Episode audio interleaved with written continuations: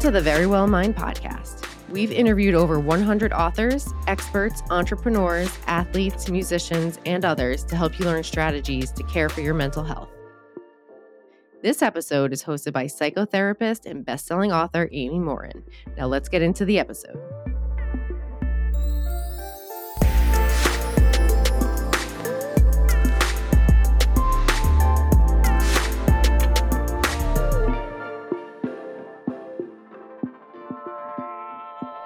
Normally on Fridays, I share a Friday Fix episode that includes a quick tip that can help you build mental strength. But today, we're doing things just a little bit differently. We've got a special guest who happens to be releasing some new music today. So we wanted to release this episode on the same day. My guest is JoJo, the Grammy Award winning singer and songwriter. She rose to fame when she was just 13, when she became the youngest artist in history to top the Billboard Pop Songs chart with her song, Leave, Get Out. Since then, she sold millions more albums across the globe. And throughout her career, she's been really open about talking about mental health. In fact, her new album, which just went on sale, is called Trying Not to Think About It. And it's a musical expression about her continued transparency around mental health. And today's also an exciting day because we're releasing our first ever digital cover on Verywell Mind, and JoJo is our cover star. Go to verywellmind.com to check it out and to hear more about what JoJo has to say about mental health. She's really honest that her journey to improve her mental health isn't over. In fact, it's an ongoing battle. She has some great tips that I'm super excited to share with you. And while most of our shows have been recorded virtually during the pandemic, I was able to interview JoJo in person at Sound City Studios in LA, which was tons of fun. She's really nice and she has some great wisdom to share with us about mental strength. Some of the things she talks about are how she manages her depression, how her view of mental strength has shifted, and the steps she's taking to keep working on her mental health. Make sure to stick around until the end of the episode for the therapist take. It's the part of the show where I'll break down JoJo's mental strength strategies and talk about how you can incorporate them into your own life.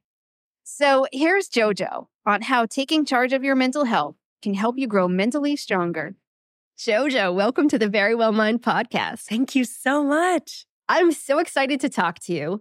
Me because, too. for many reasons, but one reason being that lots of celebrities right now are talking about mental health. Mm-hmm. But I happen to know you were talking about mental health sort of before it was cool to talk oh, about mental health. Oh, am I a hipster of mental health? I think you are. Ah, that's great. That's hilarious. I mean, that is that is true. Uh, we all have we all have a mental a relationship with our mental self. So I, I just think it's great that more people are talking about it and that it's just a part of our culture at this point. Right. And you were just mentioning before too, the way you and I first came in contact is years ago, you shared my TEDx talk on yes. Twitter. And somebody reached out to me and said, JoJo just shared your TEDx talk. And I was like, what? I mean, yours is one of my favorites. And it's, oh, it's, thank it's, you. for real. It's stuck with me over the years. So much so that I just wanted a refresher of it. So I listened to it while I was getting ready to come here and talk with you. And, and, and then after you um, retweeted that, then you sent me your book. And that just further dropped more gems about, you know, strength and resilience. And so, and then I learned that we're both New England girls. So right. that's cool. But after you and I had briefly talked on social media, I looked on your website. And even on your website, you talked back then a lot about mental health, some of the things you had been through. And I thought, this is amazing. You're not just sort of like, oh, yeah, mental health's a good idea. We should pay more attention to it. But you shared your personal story. And since then, I know you've come out even more and talked about your personal journey with depression. Yeah.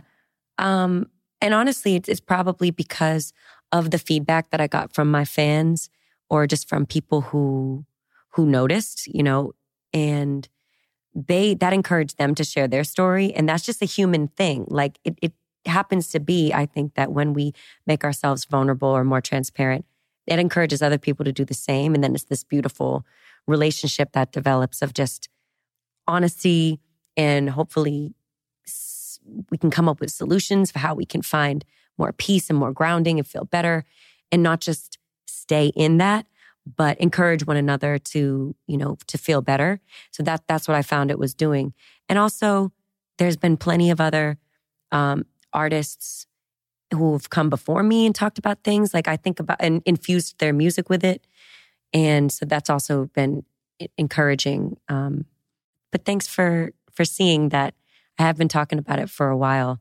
I grew up with parents who were both who really struggled with mental emotional health and with addiction.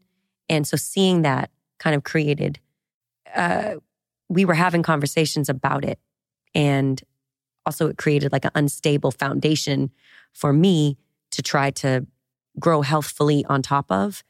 And I've spent my adult life trying to be, you know, trying to work through it. And it's, was it hard to talk about to say, yeah, okay, here I am. I'm JoJo. I have all this stuff in my life, and yet I'm still depressed. Sometimes people will say to me things like, you know, I'm I have everything I want, so I don't have a right to be depressed. Exactly. Or I shouldn't be. Yeah, I said that to my therapist a lot. Like, what an asshole I am. What a entitled or um, certainly privileged. You know, I what? How dare I feel sad, feel this way when there is X, Y, Z. When there's all this atrocity in the world, when there's all this pain and devastation. There's so many things, and she reminded me that comparative suffering is not helpful. That our own experience is our own, and that the way that we process events that happen to us stay with us unless we find a way to uh, shift our perspective on it and like work through it. And so, yeah, I definitely felt like, how dare I? And I also felt embarrassed because I thought that it wasn't going to be a satisfying narrative, honestly, for my journey of like, okay, well, I had this incredible success as a young teenager. And then I went through this lawsuit where I didn't own my voice and I wasn't able to release music publicly. And then I got out of the contract and I signed a new one. And then uh, everything's supposed to be great, right? Like, because now I've overcome. Okay, that's one area that I've overcome. You know what I mean? But I have not overcome my own self or my hangups or my generational trauma or any or things like that. So I felt like, damn, I'm supposed to be like resilient. I'm supposed to be the baddest bitch on the planet now. That now everything's cool. But that wasn't the case for me. And the more that I tried to act like, like I'm good, I'm strong, I'm a badass. Those things are true, but I'm also depressed. Yeah. You know? Oh, I like that you said that because you can be both. And so many people seem to think that depression is a sign of weakness. And they'll come to me in my therapy office and say, I want to be mentally strong, but I can't because I'm battling depression, totally. anxiety, something like that. How did you come to that conclusion that it's okay to be depressed and you can still be strong? Um, I would say my my therapist helped me to to get to that point and i constantly have to remind myself too like it's not that i've like arrived here and i'm like okay now i'm just unwavering in my belief could because even my decision to get off of antidepressants for a period of time was because i wanted to be somebody who could just power through it who could handle it myself who could you know you apply coping mechanisms and and be mentally tough and um I realized that I needed a little bit more support. I needed a lift. I needed some intervention with medicine. And just to be able to to do to, to kind of function in at a level that I wanted to. That's that was my personal experience.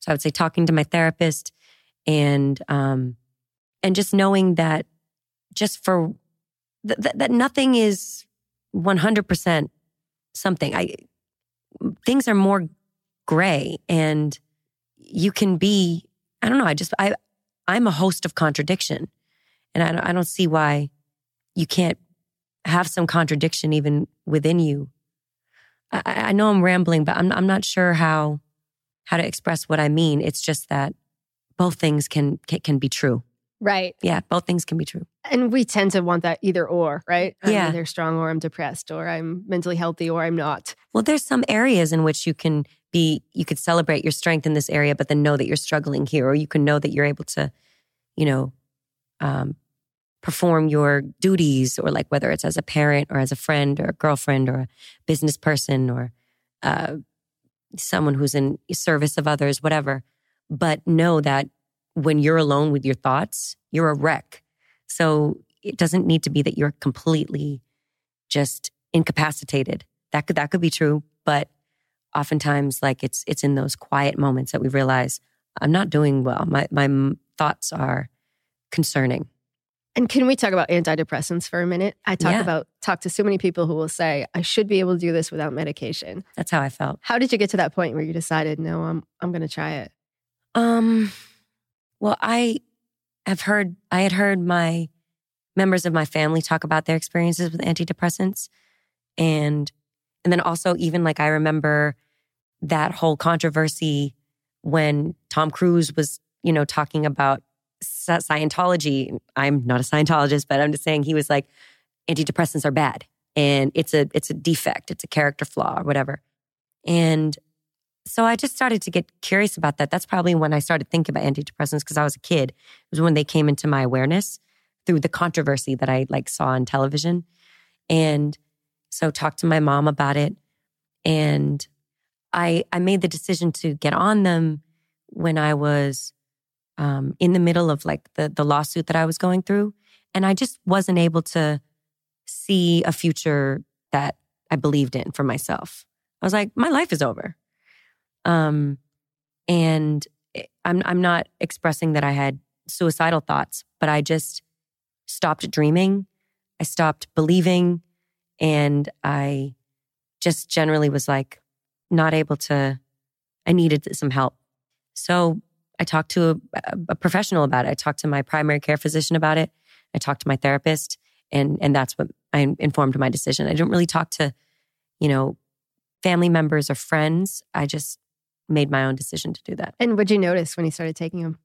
That it took time, that it's it's um cumulative and I noticed that and I look, this could be a placebo effect. I don't know.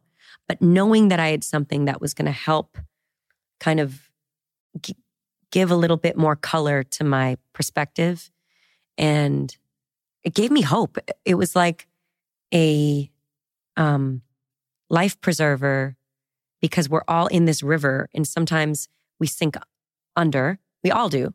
But some of us have a harder time getting back up Yeah. from those inevitable, you know, moments of going under. So for me, it just helped keep me more buoyant, if that makes sense. It does. I like that you said that. And it's not 'cause sometimes people will say it's a crutch. I don't I don't need that. I should be able to do this.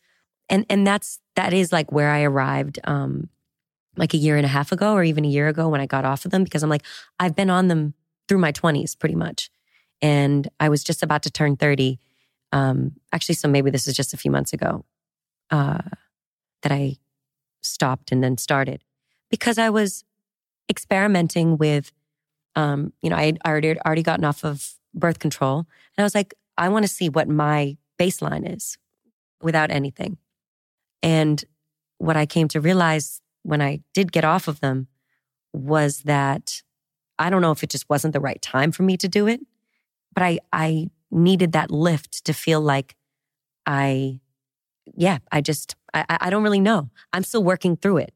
I, I don't know whether I'm still judging myself, but what I know is that they have greatly uh, improved my life. And do you one of the biggest things I hear from people is they'll say, I'm afraid if I take an antidepressant, I'll just kind of be like numb all the time. Yeah, I hear that too. A friend actually reached out to me because I I tell everybody that because I want them to know that like if I particularly tell people when they tell me that they're depressed, I'm like, have you considered talking to someone about maybe getting on an antidepressant?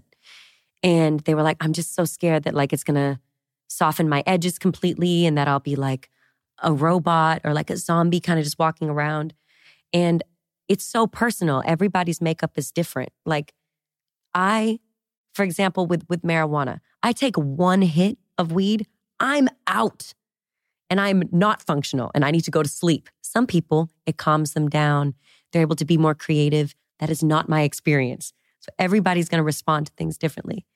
And um, and for me, like one glass of wine, I'm buzzed. so like I'm sensitive. It doesn't take me much. Um, but I just I think that it's worth trying if if you've already tried other things. I don't think it's the first thing that you want to try. That's from that's my personal opinion. And I don't know what what do you think? Like Yeah, as a therapist, I usually say, let's try other things first. Yeah. Sometimes people will go to therapy, they'll make some changes in their life, and then they feel better.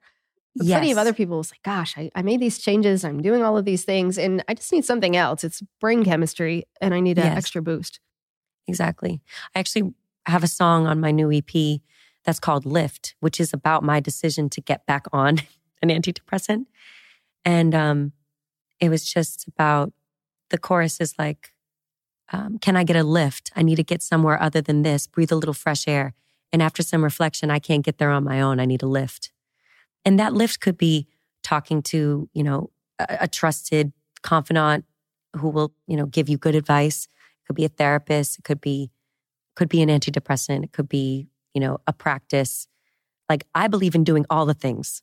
I need exercise. I need a, a diet that works for me. I, I, don't like the word diet, but you know, a way of eating mm-hmm. that works for me.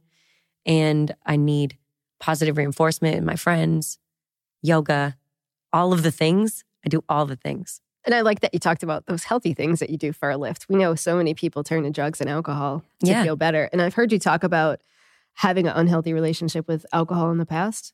Yeah. I've had an unhealthy relationship with everything you could have an unhealthy relationship with, like as far as the general, like, um, containers of them, I guess, you know.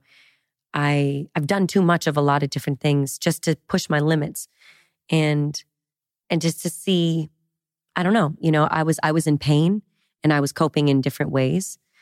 And thankfully right now I'm at a place where I don't like to do things to excess. That just doesn't make me feel good. And I like to feel good. But um yeah, I've had an unhealthy relationship with food, alcohol, substances, sex, mostly within relationship and just like using that as a way to numb out and to distract from processing negative feelings, which is something that you really touched on in your TED talk and that I really related to. Yeah, we all have a tendency to figure out how do I get rid of the pain and sometimes we get desperate. We'll do anything in that moment to say what do I reach for to to feel better. And then when you get caught up in that cycle, it's really hard to break. It is.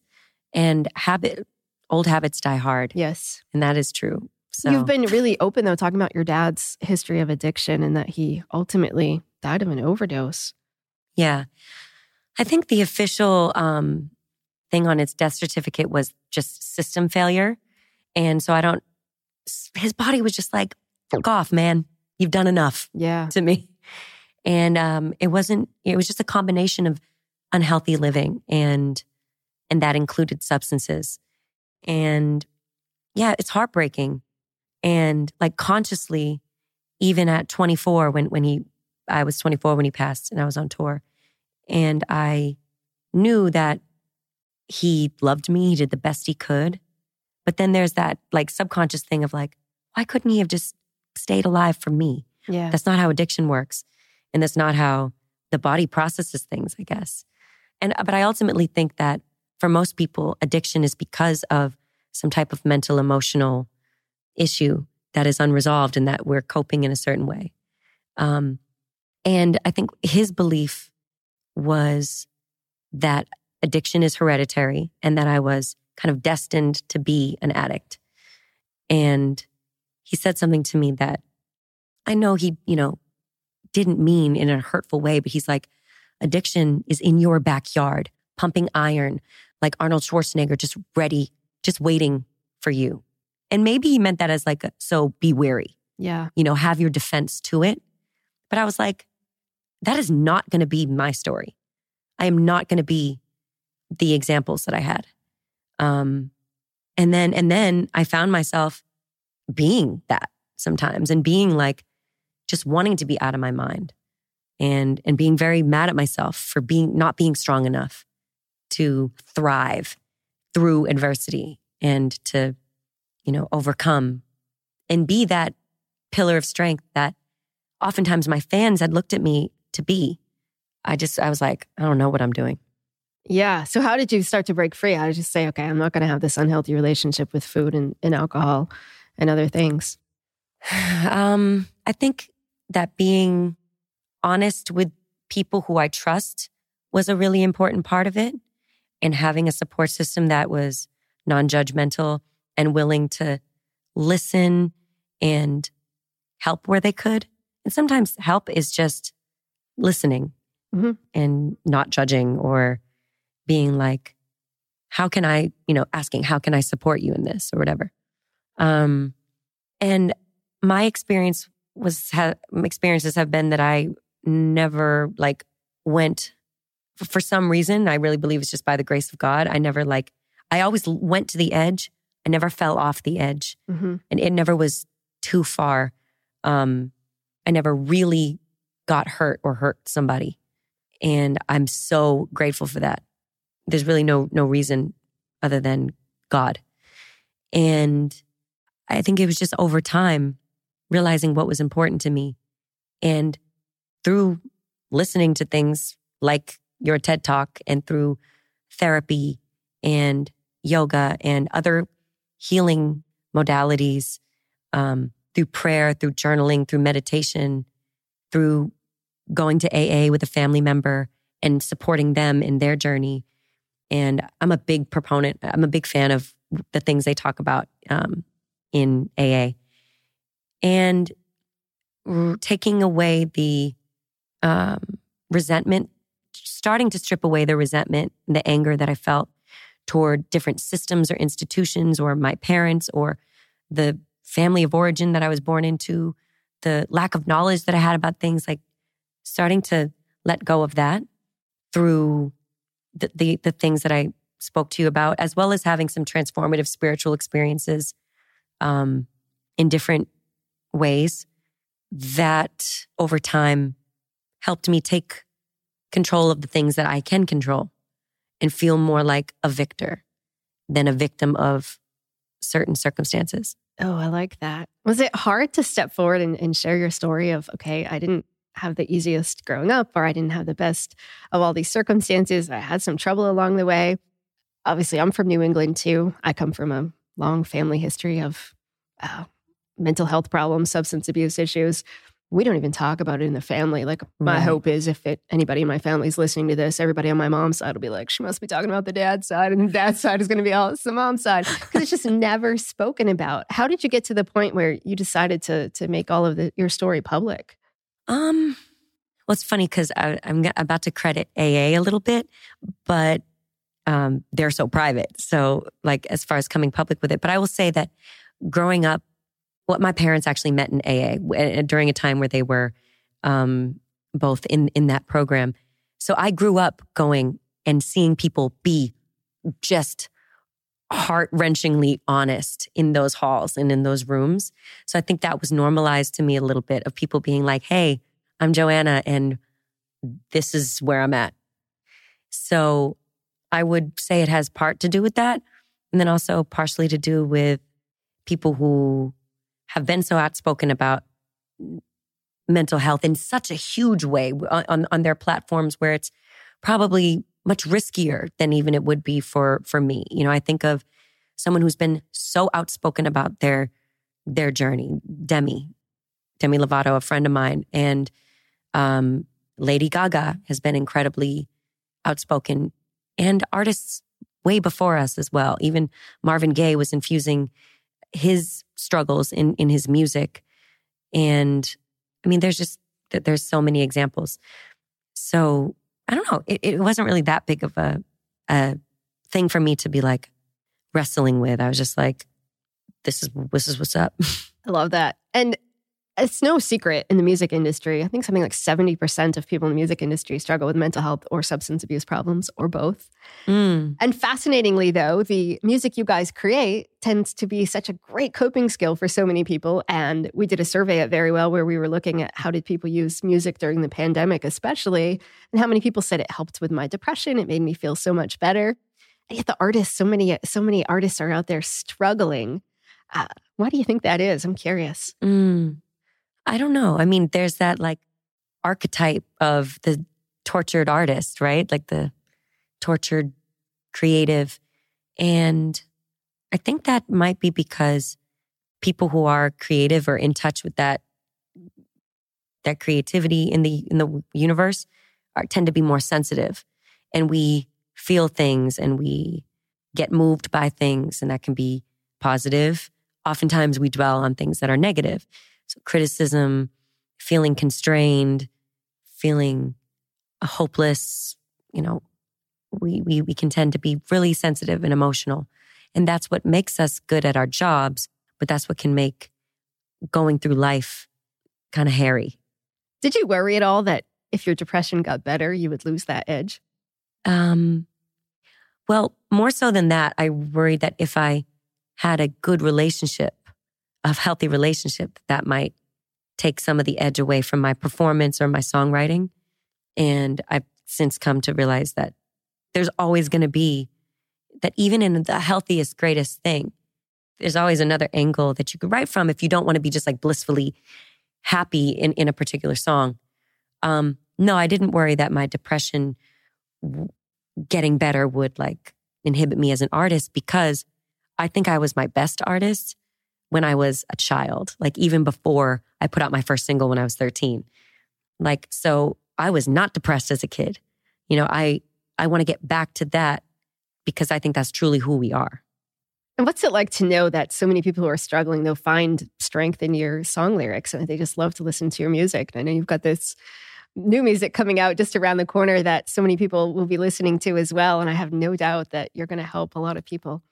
It's really amazing and gratifying putting this out into the universe, putting it on streaming services and then physical copies, however people listen to it, because it takes it away from me obsessing over it and being a little weirdo and just like, you know, and now it's, now we're in relationship with it. Now we all can have a relationship to it because I know that my experiences are not that unique. I mean, maybe the, the exact steps are exactly what it looked like. The feelings are not. The mm. feelings are not. The feelings are universal. And I hope that what I'm singing about on this project, which is talking about how negative thinking and a certain perspective, a, a depressed perspective, an anxious feeling, how that can affect your worldview, the way you perceive yourself, the way you're going to be in relationship to other people. I know that a lot of people can relate to that. Even just the, the first song that I put out, Worst I Assume, I'm getting a lot of feedback from people who don't normally tell me that they, uh, who might not be as outspoken about like the things they struggle with, but they're like, oh my God, I, I do this, I project, or I like brace myself for the fall, or I brace myself for, you know, getting cheated on or getting heartbroken or whatever. It's crazy how we've all put up put up certain walls. So I'm really excited to put it out there and for people to come together and be like, oh, I'm not alone at all. Yeah. And I love that you said that we all have the same feelings. No matter who you are, where you are in life, you're single, you're in a committed relationship, you have a lot of money, you don't, you're still going to have anxiety, sadness, all those same feelings. You might worry about different things than somebody else, but at the same time, we still all experience those exact same things. And I think we forget that sometimes. Yeah. It's easy to forget because things look so different, particularly on social media. And we don't show all those things behind the scenes or under the surface. We just see a highlight reel and that can be that can be dangerous. Right. And I read that you still get nervous when you release something into the world. Oh my God. Yes, I get so nervous. I, I, start to have a complete existential crisis and question everything I've ever done and everything that I'm doing. And I'm like, am I whack? Am I a fraud? Like, am, am I good enough? All those things. But I, I explore that a little bit on this project. I even have an interlude called Good Enough. Just that little negative thing that's like, are you sure you want to do that? You sure you want to put that out? That might not be good enough. like the, you know, are you sure that you're an expert in this?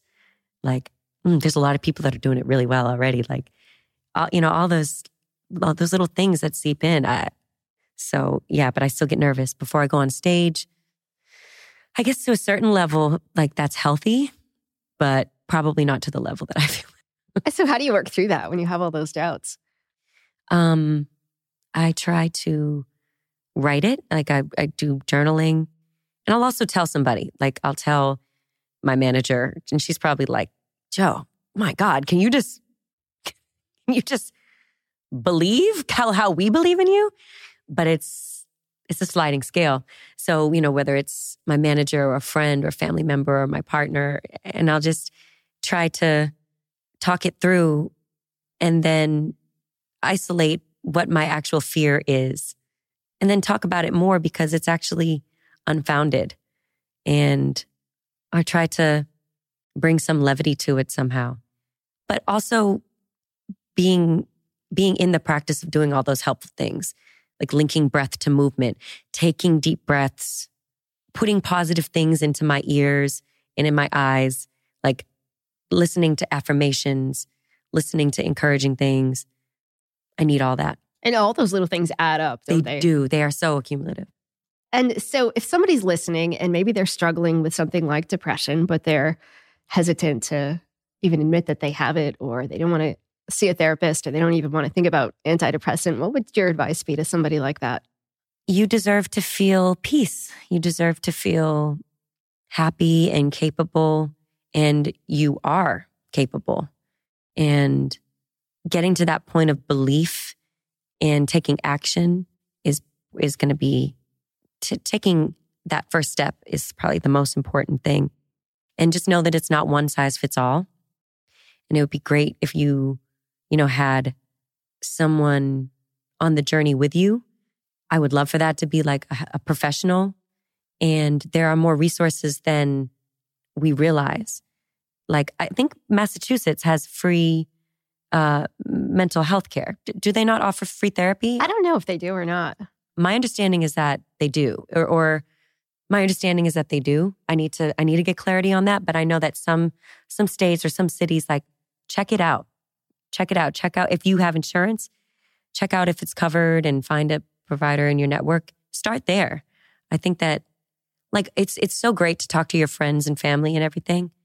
Talking to someone who has a degree in this is what's up Yeah, I think a lot of people confuse that. They're like, oh, I have friends. I don't need a therapist, but it's different. Yeah, and that's what my a lot of my family back home thinks. But um, actually, yeah, I I I gave my like I wrote out a gift certificate to one of my family members, and I was like, "Here's five sessions with my therapist."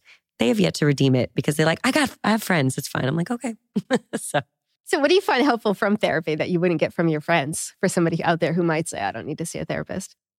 Um, well, I've gotten some really great tidbits that have stuck with me or ways of of processing my relationship to my mom or dealing with grief and losing my father, um, losing one of my best friends, and in learning how to have healthier relationships, like romantic relationships.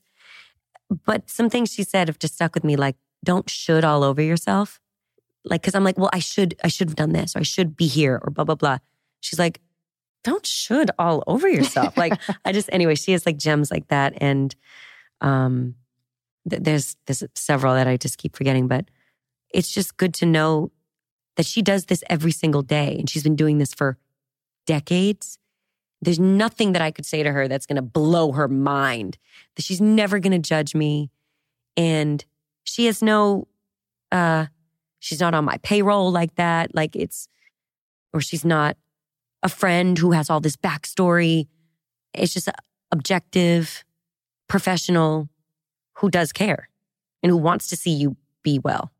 So uh, that that's what I get from therapy. And I'm glad that you said that too about the, the fear so many people have. They'll come to my office and they're like terrified to tell me something at first. And then they'll realize, oh, you've probably heard the same story before. that Exactly. there's nothing that anybody's going to say that's really going to horrify me at this point. I've heard so many things and, and that's okay. And talking about them is how you start to heal from them. Yeah, I think we tend to think that we're so bad or we're so special or we're our situation is so unique, but none of that is true.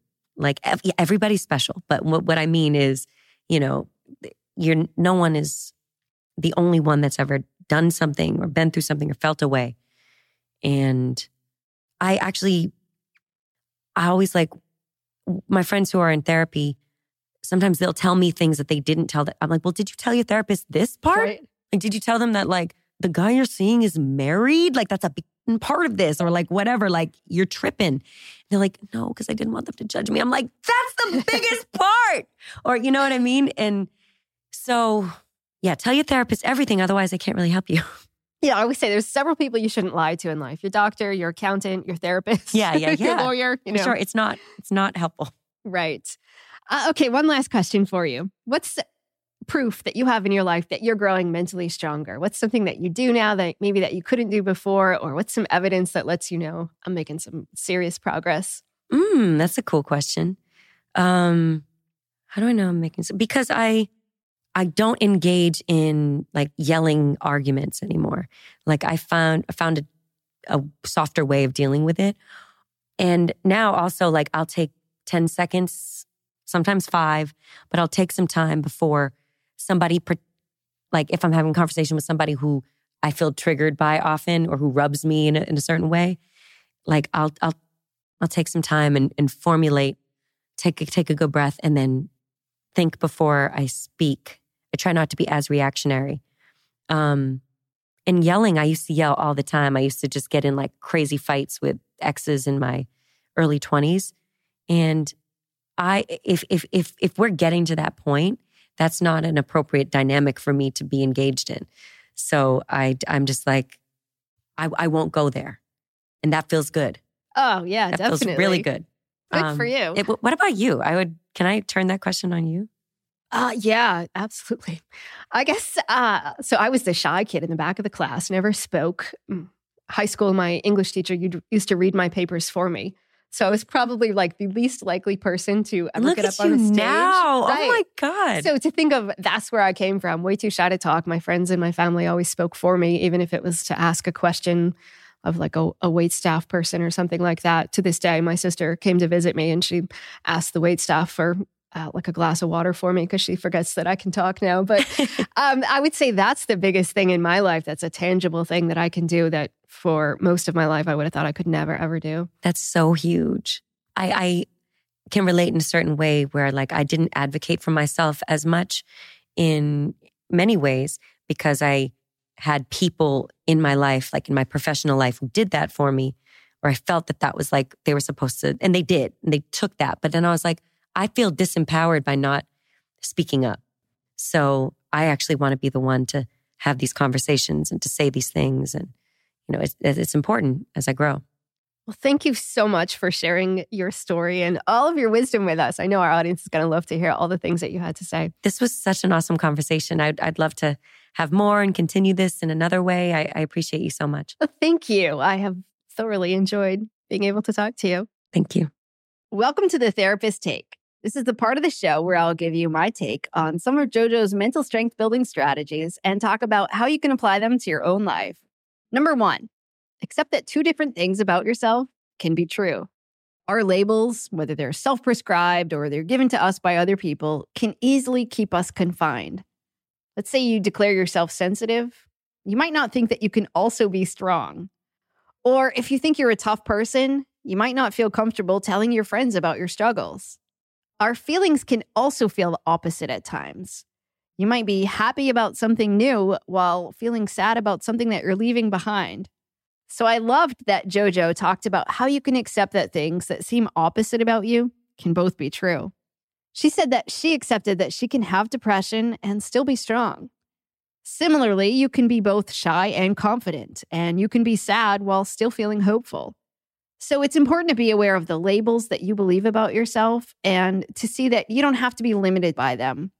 You might be two different things at once, even though those things might seem like they're at odds with one another. Number two, test your negative thoughts. Even superstars like JoJo experience self doubt. And when she doubts herself, she does two things to test her thoughts she writes them down and she talks to her loved ones. These two things help her recognize that her thoughts are sometimes just too negative to be true. When we're filled with anxiety, self doubt, and other uncomfortable emotions, it's easy to believe that what's running through our brains is actually true. Writing something down can help you see that your thoughts aren't always rational, and raising your logic can decrease an irrational emotion. Also, hearing from a trusted friend or a family member that your thoughts aren't true can help you see that your brain might be lying to you. So, I highly recommend both of these strategies to test your negative thoughts. Write down what you're thinking because just seeing those words on paper can help you realize that your thoughts aren't accurate. And talking to somebody about what you're thinking might give you a chance to hear a different perspective that could help you see things a little bit differently. And number three, talk to a therapist. I appreciated that JoJo talked about how speaking with a therapist is different from talking to a friend or a family member. I hear a lot of people say things like, I don't need to talk to a professional because I have a friend or a family member who listens to me. But talking to a therapist is different. A therapist can give you objective feedback, they can teach you new skills, and they can help you find new ways to cope. I also like that JoJo said her friends aren't always honest with their therapist, because that's pretty common. In fact, there's a study out there that found that 93% of people lie to their therapist. Sometimes it's because they're embarrassed, at other times they lie because they don't want to get judged. But it's important to be honest with your therapist. They won't judge you and they can't really help you unless they understand what's actually going on. So, whether you talk to an online therapist or you see someone in person, reach out to a professional if you want help improving your mental health. And if you're considering taking an antidepressant like JoJo does, a therapist can help you make an informed decision about whether it's right for you. So, those are three of JoJo's mental strength building strategies that I highly recommend. Accept that two different things about you can be true, test your negative thoughts, and talk to a therapist. And don't forget to go check out JoJo's new album, Trying Not to Think About It. You'll learn even more about mental health and mental strength from her music.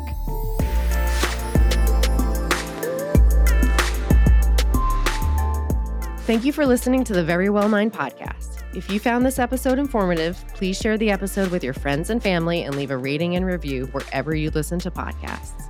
To learn more about the Verywell Mind podcast, you can head to verywellmind.com slash podcast.